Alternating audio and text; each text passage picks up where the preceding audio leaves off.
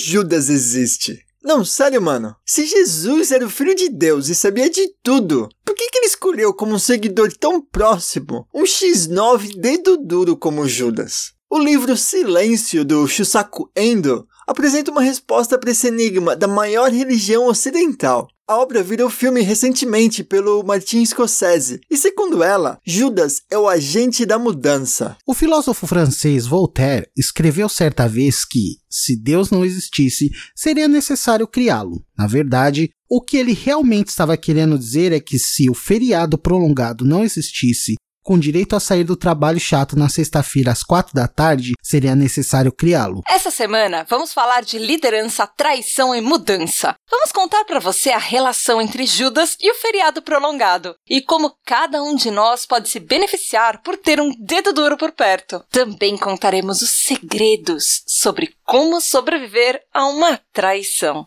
Pegue seu punhal com direito a abraço pelas costas e entre nesse grande cavalo de Troia com toda a família do PQPcast. Por quê?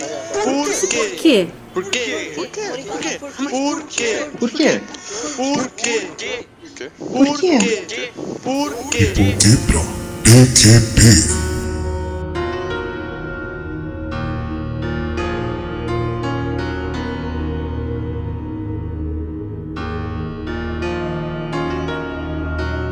Fala galerinha do Uau! Começando mais um Dipo. Opa, calma aí, calma aí, calma aí, calma aí, volta, volta. Desculpa, calma aí. Hã? Calma. Fala galerinha da Tata! Começando mais um De Porquê pra PQP, o lugar que te explica os plot twists da vida real. Ô, vamos parar a bagunça aqui no bagulho, mano? Que trairagem é esse aqui? O bagulho, papel é meu. Um mês sem vocês dois e eu achei que eu já tava dona do cast. Eu sou o Mal Hernandes. Eu sou a Tata Pinoto. E eu sou, sei lá, alguém aí que passou aqui perto e sentou nessa parada. E é isso mesmo, meu ouvinte. Nessa semana a gente falar de trairagem de X9 deduduragem pra tudo quanto é canto. Fica esperto, brother. Você que não faz a cama depois de acordar, a gente vai caguetar. Então não mostra pra sua mãe, não mostra pro seu pai esse episódio que o bagulho vai ser louco. Convenientemente, ele veio logo depois do mês inteiro que eu fiquei com o cast só pra mim. É, estranho, né? Eu, aliás, o que, que é podcast? Eu não tô nem sabendo, velho. Eu tô sentado aqui, sei lá, tem um microfone e um gravador aqui perto. Me pagaram pra sentar aqui. Caralho, Sei lá. faz seis meses que eu não gravo. É, você tinha um robô, né? Você tinha um robô, né, no seu lugar aí. Entendi. É, tá certo. As maravilhas da tecnologia, né, velho? É isso aí. Se você assistiu Logan, você vai entender quem estava no lugar do Maurício. Ah, o clone Pô, dele? cara, vai sair um filme muito louco aqui em junho no Japão, cara. É tipo um filme com Wolverine, assim, tipo o último filme dele, mano. Vai ser da hora, velho. Julho vai tá aí um filme foda. Ouvi dizer que é bom, não sei, vamos ver, vamos ver. Não sei se nesse país subdesenvolvido aí que é o Brasil, esse filme vai sair, né? Depois eu conto pra vocês quando eu assistir. Chama Logan, o filme aí. Não sei, não sei. Fica aí a dica. Aí. Ainda não saiu, não. Vai sair em junho, mano. Filmaço, esperando aí. Já até gravei sobre isso. É, e não foi pro PQPcast, né? Olha aí a trairagem, olha a trairagem aí, ó. Me convidaram, eu gravei. Vale a pena lembrar que a gente também vai falar da obra Silêncio, esse livro que virou filme recentemente. Ele fala muito bacana sobre Judas, né? A encarnação do X9 maior desse mundo. O Silêncio mostra aí umas paradas muito loucas. Então, pra você que acha que literatura alta é só bobagem, pronto, a gente vai te ensinar a aproveitar o, aquele feriado prolongado assistindo um filme bacana, né? Por causa de um livro muito da hora. Então, se você quiser saber a relação entre Judas e o fim de semana prolongado, brother, você vai ter que ouvir esse episódio até o final. Fica com a gente! Se o cast durar até o final, né? Que tá cheio de traíra aqui nesse bagulho. Tá foda. Come pray with me. My fortune is over, but love can be. Whenever I die, please let me fly. Remember me, and love can só pra não perder esse meu papel de host nos últimos tempos, fala um pouco pra gente da obra e da vida do Shusaku Endo. Chuta o saco e tá doendo? Como é que é aí? Ô, louco, que Eu isso? falei isso errado? É, ma- machucou. Se você quiser, eu chuto. Eu tenho problemas com isso, inclusive de coturno. Pode ser com O salta, cara madeira? quase ganhou o prêmio Nobel de Nossa. literatura e eu tô zoando o nome dele, mas desculpa aí, brother. Você merecia, o chute Merecia, agora, por merecia. isso. Falta de respeito aí com a literatura. Anos, séculos de literatura japonesa aí condensada. Mas aí, vai, conta, logo. O Anda, Shusaku enrola. Endo é um japa, né? Nasceu em Tóquio. Ele passou a parte da infância na Manchúria com os pais, aqui na, na Ásia mesmo. E quando os pais se separam, ele volta pra, pra Kobe, aqui no Japão, com a mãe. A mãe então se converte né, ao cristianismo por causa da, da separação. E aí tem um, aí a, a narrativa se separa um pouquinho. Algumas pessoas dizem que é por causa da tia, algumas pessoas dizem que é por causa da mãe, que o Shusaku Endo vira um cristão. Né? Ele se converte, é batizado já com um pouquinho mais de 10 anos. E esse lance do cristianismo no Japão como um japonês é tema central na literatura do Shusaku Endo. Ele que faz parte da terceira geração de escritores, que na verdade é um termo para se referir aos escritores que nasceram no pós-guerra japonês, né, entre 50 e 55, ou 53 e 55, enfim, na década de 50. Ele faz parte dessa terceira geração e, além da, da qualidade, né, como escritor, um fator super importante é essa perspectiva que ele dá, né, um japonês cristão. Não que ele vai fazer um livro de, sei lá, do Papa e de religião, né? Mas é um tema central de como o Japão vê a religião, como ele sofreu, né? Apesar de, de ele não ser um personagem, é muito claro, né? Como ele é tratado pelos japoneses, ele retrata isso pra você, né? Então é, é bem bacana ver um, um pouco do sofrimento que ele passou retratado nas obras. Então o Shusaku Endo tem uma vida muito, muito perseguida pela doença, né? Ele tem asma, tem umas lendas dele ter retirado um pulmão por causa de tuberculose e ele passa alguns anos no hospital, enfim, é uma vida regrada de tragédias, como um bom escritor deve ter. Na primeira parte da década de 90, o Shusaku Endo, ele perde o prêmio Nobel para um outro do Japão, né? E o que me faz pensar, será que eu posso falar que eu perdi o Nobel pro José Saramago também? Ou será que para você perder o Nobel para alguém você precisa tá, tá, tipo, é tipo vice campeonato, assim, tem que chegar lá. O Shusaku Endo era tão foda que quase ganhou o Nobel, ou qualquer um aí que não ganhou o Nobel, quase ganhou o Nobel. Fica aí a dica.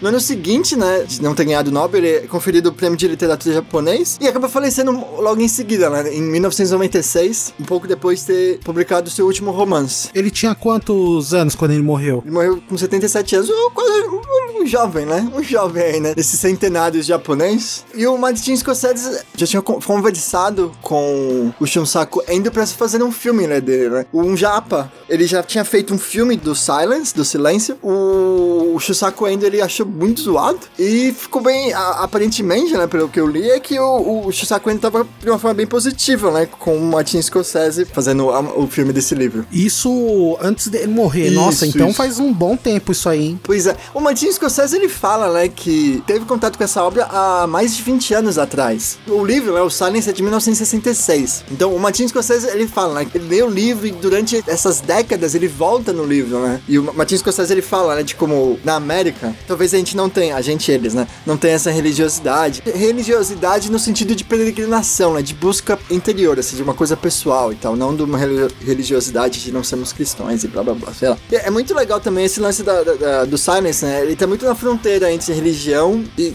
Não sei se é estilo de vida, né? Mas entre literatura e tal. E, enfim. Naquele limiar entre o que é ou não autoajuda, na prateleira. É isso, mas numa pegada mais religião, né? O livro não te ensina a viver e tal. Ele discute os temas de religião e aí ele tá no limiar entre será que ele tá falando de religião ou ele tá falando da tragédia humana, né? E, e aí Ah, tem, tá. tem, tem muita discussão sobre isso, mas a gente vai falar um pouquinho disso mais pra frente. E qual é que é então a desse livro Silence aí, que é o livro que deu origem ao filme? Você tem aí algumas informações mais detalhadas? Porque esse livro eu nunca tinha ouvido falar dele, na real nunca tinha ouvido falar desse Shusaku Endo. Aliás, sobre autores japoneses eu conheço muito pouco, então tem aí alguma informação a mais sobre qual é que é desse livro e qual que é a importância? Por que, que é tão importante assim, que atraiu até a intenção do, do Scorsese? Então, primeiro uma breve sinopse desse livro e que é do filme também, né? Eu não assisti o filme, deve ser muito bacana, tem umas cenas que eu queria muito ver na- no cinema. O, o livro, ele conta a história de jesuítas em Nagasaki, né? No sul do Japão, no século 17, né? No 1600 e alguma coisa. Isso aí já tinha sido fechada as fronteiras do Japão ou ainda não? tinha acabado de ser fechado, assim. O grande motor da, da história, do plot, é que um padre, né, um jesuíta vai pro Japão quando tá aberto, o Japão é fechado, e aí a rapaziada, os, o- os estudantes desse cara ficam muito intrigados com esse padre, né, que tá lá agora. E aí eles vão atrás desse padre, do jesuíta que ficou preso, né, no Japão. E aí é, é todo, todo o plot, né, é, é movido através desse, de- desse- dessa pergunta, né, cadê esse cara, tá? É, é- é- eu achei muito sensacional, né, essa, essa artimanha suja que o Shusaku Endo faz, né, pra te manter interessado, né. Tipo, ele não- quase que não precisaria disso, porque ele faz de uns temas muito bacanas, né, como de Judas e de religião, mas ele ainda se, se dá, né, o, o trabalho de te fazer interessado desde o comecinho do livro. Então, você passa, né, quase todo o livro se perguntando, cadê esse cara? Esse cara ainda tá vivo. Tem cartas chegando em Portugal com a letra e com o nome desse padre, sabe? Falando como o cristianismo é zoado e pãs, não cultivem o cristianismo. Então, tipo, tem toda essa, essa intriga, né? Então,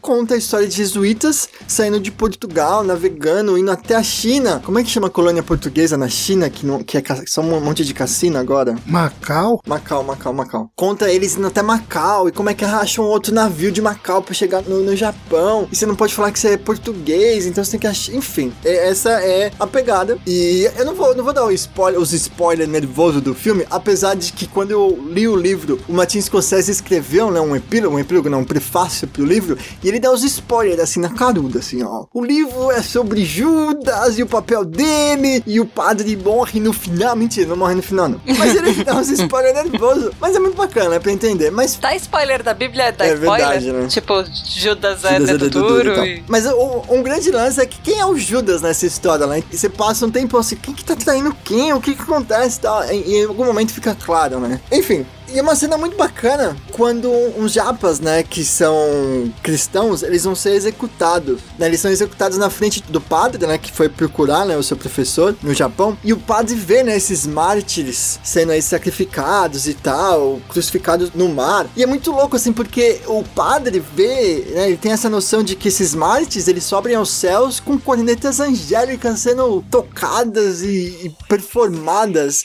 e a alma subindo, assim, nesse raio de sol e pans. E quando eles morrem, além de toda a dor e sofrimento que eles, né, agonizam, não tem nada, assim, não existe barulho nenhum, é tipo um silêncio total e só o mar, assim, as ondas batendo, assim, como se nada tivesse acontecido. E isso começa a deixar ele muito encucado, assim, tipo, caralho, Deus, cadê você, né? Por que você não fala nada? Por que esse silêncio? Que é uma das premissas do livro, né? É necessário escutar Deus até no silêncio. Hum, Nossa, que profundo isso, que bonito isso.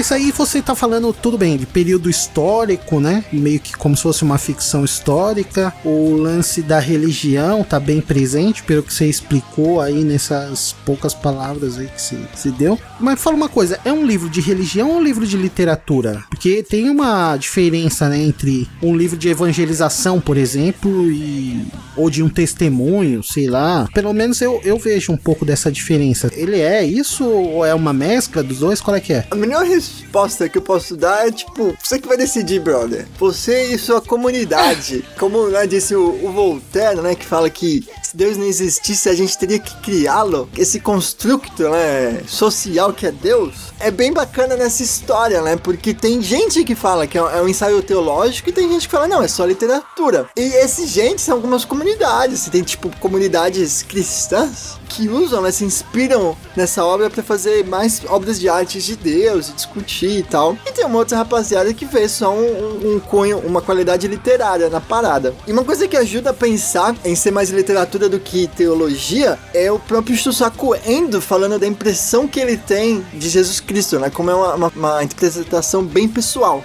Então, como eu falei, né? O livro mostra essa pegada de como o cristianismo sofre, né? No Japão. Tem um japa lá que fala, né? Pro padre. Fala, brother, aqui é o, o cristianismo tá semeando semente, né? Tá jogando semente nesse pântano, que é o Japão. Tipo, não vai crescer essas bostas de rosa aqui. Aqui é o pântano. E é o que o, o camarada, né? O Shusaku Endo, ele sofre, né, pela vida. Quando as pessoas falam, ah, cadê seu Deus aí? Gente morrendo. Então, velho, o camarada, é óbvio que ele sofreu isso, né? Desses japas tentando entender, desses japas, né? Da comunidade que ele vivia aqui no Japão. E as pessoas falam, "Pô, que Deus, superpoder. Daí você acredita no Super Saiyajin, mano? Tipo, que, mano, é milagre e tal. Por causa dessa pegada mais xamanística, né? Que é o, as religiões no Japão, né? O budismo e o shintoísmo. Então, é, tem esse conflito, ele sofre muito com isso. Tem uma pegada muito de ser o estrangeiro, né?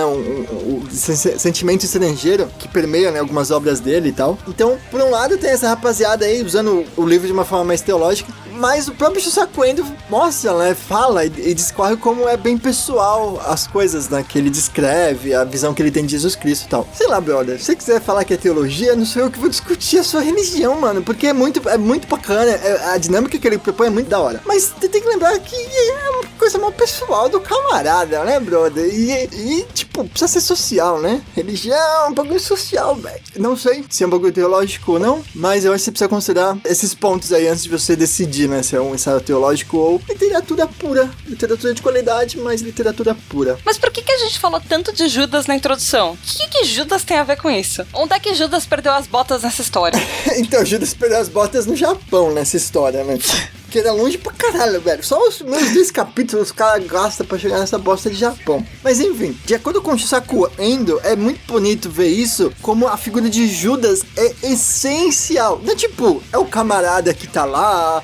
Tipo o extra da historinha lá, que, sei lá, faz o bagulho acontecer. Não, não, velho. É tipo a figura essencial pro cristianismo se adaptar. Por mais que a verdade, né, que o cristianismo propõe seja universal, essa verdade universal vive num mundo que muda, sabe? Que se metamorfoseia. A forma de transmitir essa verdade tem que mudar, né? Pra se adaptar a esse mundo em eterna locomoção. E aí o Judas é esse agente que faz o cristianismo mudar, se adaptar a esse mundo diferente. E aí o, o cristianismo, né, vence nessa historinha aí do, do Shusaku Endo a partir da figura, né? Quando o Judas se torna presente, ele trai, assim, faz um X9 nervoso, nervoso, brother. E é aí que o cristianismo começa, quer dizer, não é que ele começa, né? As consequências desse X9 são aí, X9 aí, jagem, como é que se faz um verbo? De- Dessa deduragem aí do camarada, que leva, né, o cristianismo se adaptar e ser incorporado a alguma certa comunidade no Japão. Então, isso eu achei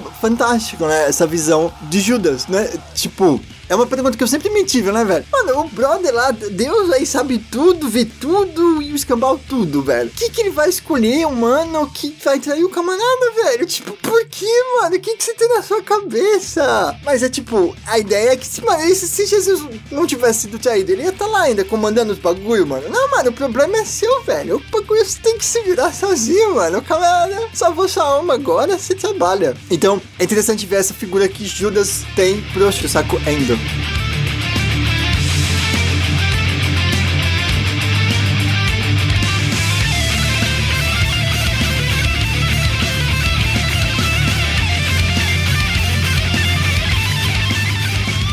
num exercício assim, usando essa, meio que essa linha de raciocínio que você falou, então se pá, o erro que o Judas fez foi ter se matado depois. Ele não devia ter se matado. Falou, não, cumpriu o plano de Deus e é que é isso aí mesmo, trair mesmo e é isso. Então, mano, no, isso é muito da hora. Isso entra na segunda parte do cast que tem a ver trairagem com meu fim de semana, mano. Será que Judas devia ter se matado? Será que as histórias que os apóstolos contam sobre Judas devia ser tão maldosa assim? A resposta é provavelmente, né, brother? O camarada é, é foda, né, velho? Tem, tem dia que a noite é foda.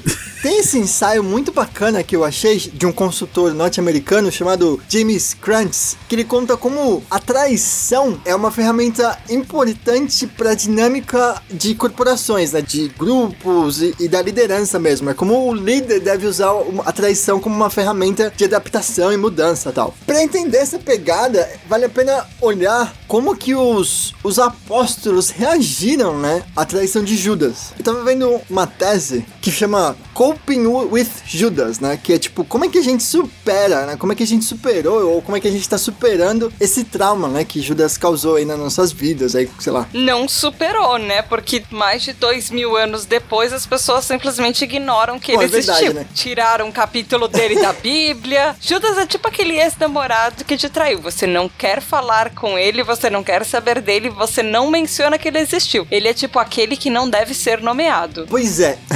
Tem uma tese que tá no link da descrição que conta, né, como os apóstolos lidaram com isso. E, e realmente, assim, uma das coisas, das ferramentas que se usam, né, pra superar esse trauma é, tipo, você ignora e tal. Então tem três coisas muito bacanas que eu quero comentar que os apóstolos fizeram, né. Primeiro, mostrar ele arrependido, né, depois que ele traiu o, o Todo-Poderoso, ele se matou, ou, ou ele se enforcou, ele se jogou do precipício e tal, né, dependendo do evangelho que você lê e Da tal. vertente. Ah. Tem evangelho que diz que ele se enforcou, não foi? Sim, sim. Ainda tô achando que isso é tipo três passos do ex-namorado. Primeiro, você corta a foto. Segundo, você deleta do Instagram. Terceiro, você gosta de saber que ele está pior sem você. É tipo isso? E aí vocês ainda esperam outro passo pra ele se arrepender e vir rastejando? Não? Podemos terminar o episódio aqui. Podiam ter aí os, os Atos dos Apóstolos. A Tata podia escrever. Zapinho dos apóstolos, você deleta É. juntas da Isso, conversa. isso, a Tata podia escrever aí o próximo capítulo da Bíblia Fácil, velho. Seria aprovado por Deus esse capítulo. Certeza, mano. Certeza. Se a gente não teve hater até agora, a gente vai ter um monte de hater religioso nesse episódio. Não, é só amor, minha gente. Não, é, cara, eu falo isso com, com muito, muito carinho, porque é muito interessante. É um exercício filosófico muito interessante esse livro. Mas enfim, então o primeiro passo é mostrar o Judas arrependido, né? O segundo passo é mostrar ele como uma necessidade né, da narrativa do evangelho. Uma das respostas do por que Judas existe é mostrar ele como agente divino, né? Mostrando que ele tá possibilitando que Jesus salve as nossas almas se sacrificando e tal. É tipo aquele negócio da livre escolha que todo mundo fala, que é o princípio da religião, que Deus deu liberdade de escolha pra todo mundo escolher qual caminho. Se você vai, entre aspas, seguir o bem ou o mal, tipo, nessa coisa meio maniqueísta. Então, na verdade, isso acaba entrando até em conflito, né? Porque se Jesus sabia que ele ia trair ele, como é que se pode falar de livre-arbítrio e tal? Tem, tem essa, essa discussão aí que é muito louca também. Então, colocar Judas como esse necessidade narrativa, né? Que vai possibilitar Jesus como fazer os paranauê dele, é a segunda forma que os apóstolos, que a gente supera, né? Esse trauma de Judas. E a terceira é retratar ele de uma forma negativa, né? Chamar ele de, acho que é demônio. Tem gente que ignora. Enfim, cada apóstolo tem uma forma de tratar ele de uma forma negativa. São as formas que a, o- que a gente acaba lidando, né? Então, que é, recapitulando, que é mostrar ele arrependido, né? Que ele tá, se mata. A necessidade narrativa, né? Ele vai possibilitar Jesus a fazer os paranauê dele. E a terceira é retratar ele de forma negativa. Como disse a Tata, né? Tipo, cortar ele do Facebook e falar mal. O James Krantz, né, o consultor norte-americano que eu comentei dois minutinhos atrás, ele fala nesse artigo aí que tá no link da descrição, da- dessa necessidade, né, traição de um líder. E aí ele termina o artigo com uma frase muito bacana, né, que é saber como trair talvez seja uma das conquistas mais tristes para um líder. E aí ele comenta do investimento psicológico, né, que a gente tem numa companhia, porque a gente passa muito tempo com as pessoas e tal. Mas muitas vezes os líderes, né, eles precisam trair a visão que os empregados têm né, na empresa por necessidade de um bem maior, sabe? Da empresa como uma, uma coisa maior, né? Ela crescer. Num estudo de casos que ele coloca no paper, né? Ele fala desse hospital meio escola tal, né? Que tá num, num perrengue danado. Se quiser ver os detalhes, é muito bacaninha. Dá uma lida no artigo aí. Essa, esse segundo estudo de caso aí deve demorar uns 5 minutos pra ler. Mas ele fala do perrengue que o hospital tava e não tinha chair, que, sei lá, como é que é chair de hospital, velho, em português? Diretor. Acho que não tinha diretor do hospital. Passou dois anos sem diretor, até que eles acharam o diretor. E o diretor tinha um plano de deixar o hospital um dos 10 maiores centros de pesquisa hospital do, do país. Só que ele tinha que balancear dois grupos, né? Um eram os, os pesquisadores, os outros eram cirurgiões. E aí ele é chamado, o, o James Krantz é chamado para fazer essa consultoria e se vê, né, nesse ringue de três aí. os cirurgiões, os pesquisadores e o, e o, e o diretor. E aí ele fala, né, como os cirurgiões se sentiam traídos pro diretor, porque e cirurgião e vai colocar mais gente pra pesquisa, a gente vai ganhar menos e pans. E ele comenta, né, de como esse estresse psicológico, como era a visão que os cirurgiões tinham, né, dessa, desse diretor. E como ele- o consultor falou, né, com o diretor, ele, ele tinha uma noção como o que, onde o diretor queria chegar, o que ele queria fazer, como ele tava fazendo isso. Então ele via, né, de uma, de uma terceira pessoa, né, de fora, se é um perfil psicológico, mas as intenções e, a- e a forma que ele tava fazendo isso. Mas como ele falava com os cirurgiões, ele conseguia entender como os cirurgiões viam isso, né, por falta de informação, ou por falta, ou por não querer, por achar que tinha mais coisa que não tinha, sabe? Os cirurgiões começavam a ver o, o, o diretor como manipulador, cheio de intriga e paquipum. E, e, e esse sentimento de traição era muito forte. Mas não, não tinha jeito, velho. O diretor ele tinha que fazer isso porque ele queria colocar a parada entre os 10 maiores centros de pesquisa do país. E a única forma de fazer essa mudança, de adaptar a instituição, era traindo, velho. Não tinha jeito. Vai ser duro pra todo mundo, foi muito duro pro diretor, mas é isso, velho. Foi traição, foi trairagem até as horas nessa parada. É, e aí você tá aí pra começar seu fim de semana, seu chefe muito chato, só as, as mazelas da vida nesse trampo chegando. Você pode lembrar, né, do o, o que, que os apóstolos se ensinaram pra viver um fim de semana, sobreviver mais um- uma semana pra chegar no fim de semana prolongado. Você pode lembrar, né, que essa traição pode, né, na verdade, servir pra inovação, né, pra manter a visão da empresa, pra se adaptar a esse mundo doente e competitivo que é a vida. Também você pode fazer como os quatro apóstolos, né? Você pode lembrar que os apóstolos retrataram Judas, né, como capeta. Então você chamar o seu X9 de filho da puta é absolutamente normal e até pode ser saudável.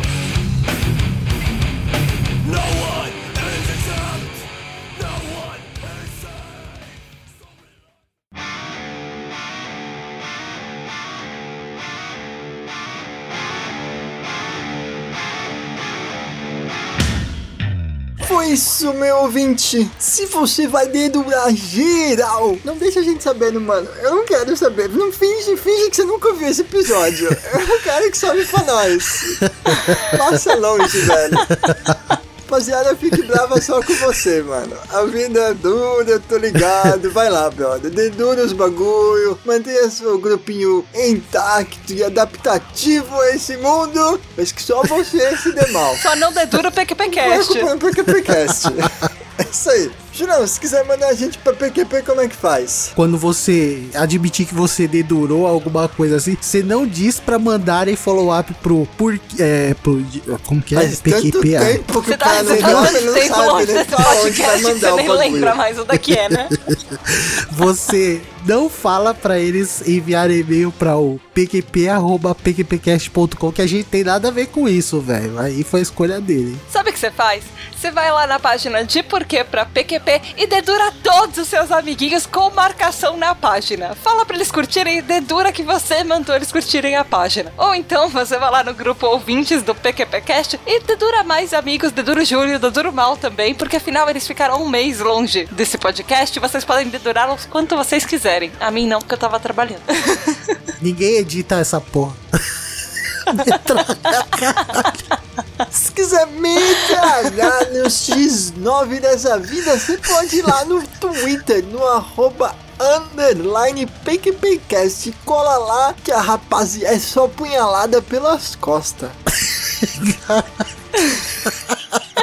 Ah, e lembrando que tem um novo perfil no Twitter, o arroba podprocura, que é uma ferramenta que eu criei pra ajudar os podcasters a procurarem convidados e você de repente se oferecer pra fazer parte de algum podcast na podosfera. Então vai lá e espalha essa ideia e usa a hashtag podcasterprocura. Essa Tata tá movendo a podosfera, mano. A intenção é ajudar todo mundo, né? Porque afinal a gente também precisa de convidados de vez em quando.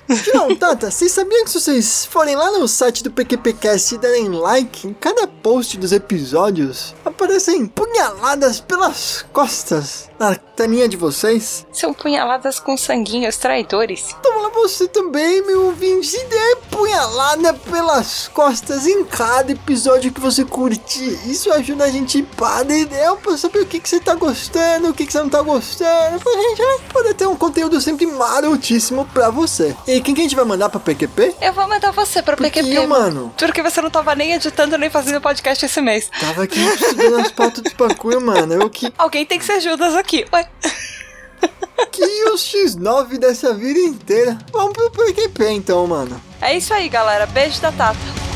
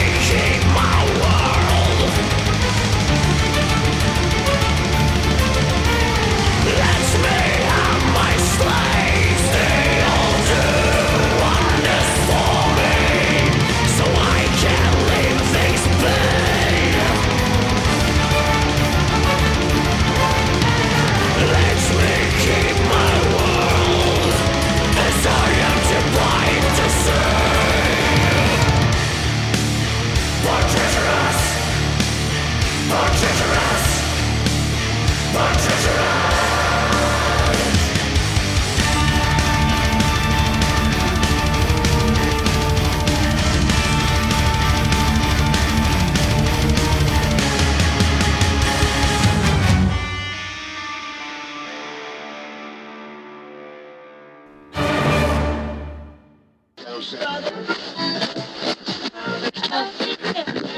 Mas se você quisesse ficar sabendo Não, peraí, de peraí, todas peraí. as trairagens que tá rolando até.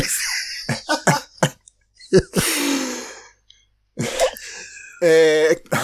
Caramba. Esse episódio tá muito bom já. ah, posso falar uma coisa? Que eu ia pedir? Pra gente começar a incluir. Pra falar, se você quiser ouvir o seu follow-up, vai lá no Grande Salão, porque tem muita gente que achou que acabou. Tipo, eu ouvi essa semana que uma pessoa perguntando, tipo, falando, ah, que ela gostava muito quando eu li os e-mails. Aí eu falei, mas eu continuo lendo os e-mails. É... tipo, sabe quando as pessoas chamam pros e-mails? Ah, caramba, Tata, já tem um monte de ouvinte já esse podcast. aí. Tô brincando. Ah, Não, tá bom, manda não, tá, ver. mas é só tipo pra chamar. Tem tanto assim? Porra, Estou tem- dominando o PQPcast ao- aos poucos. É, aos poucos, né? Entendi. Aos poucos. Esse mês de março aqui já.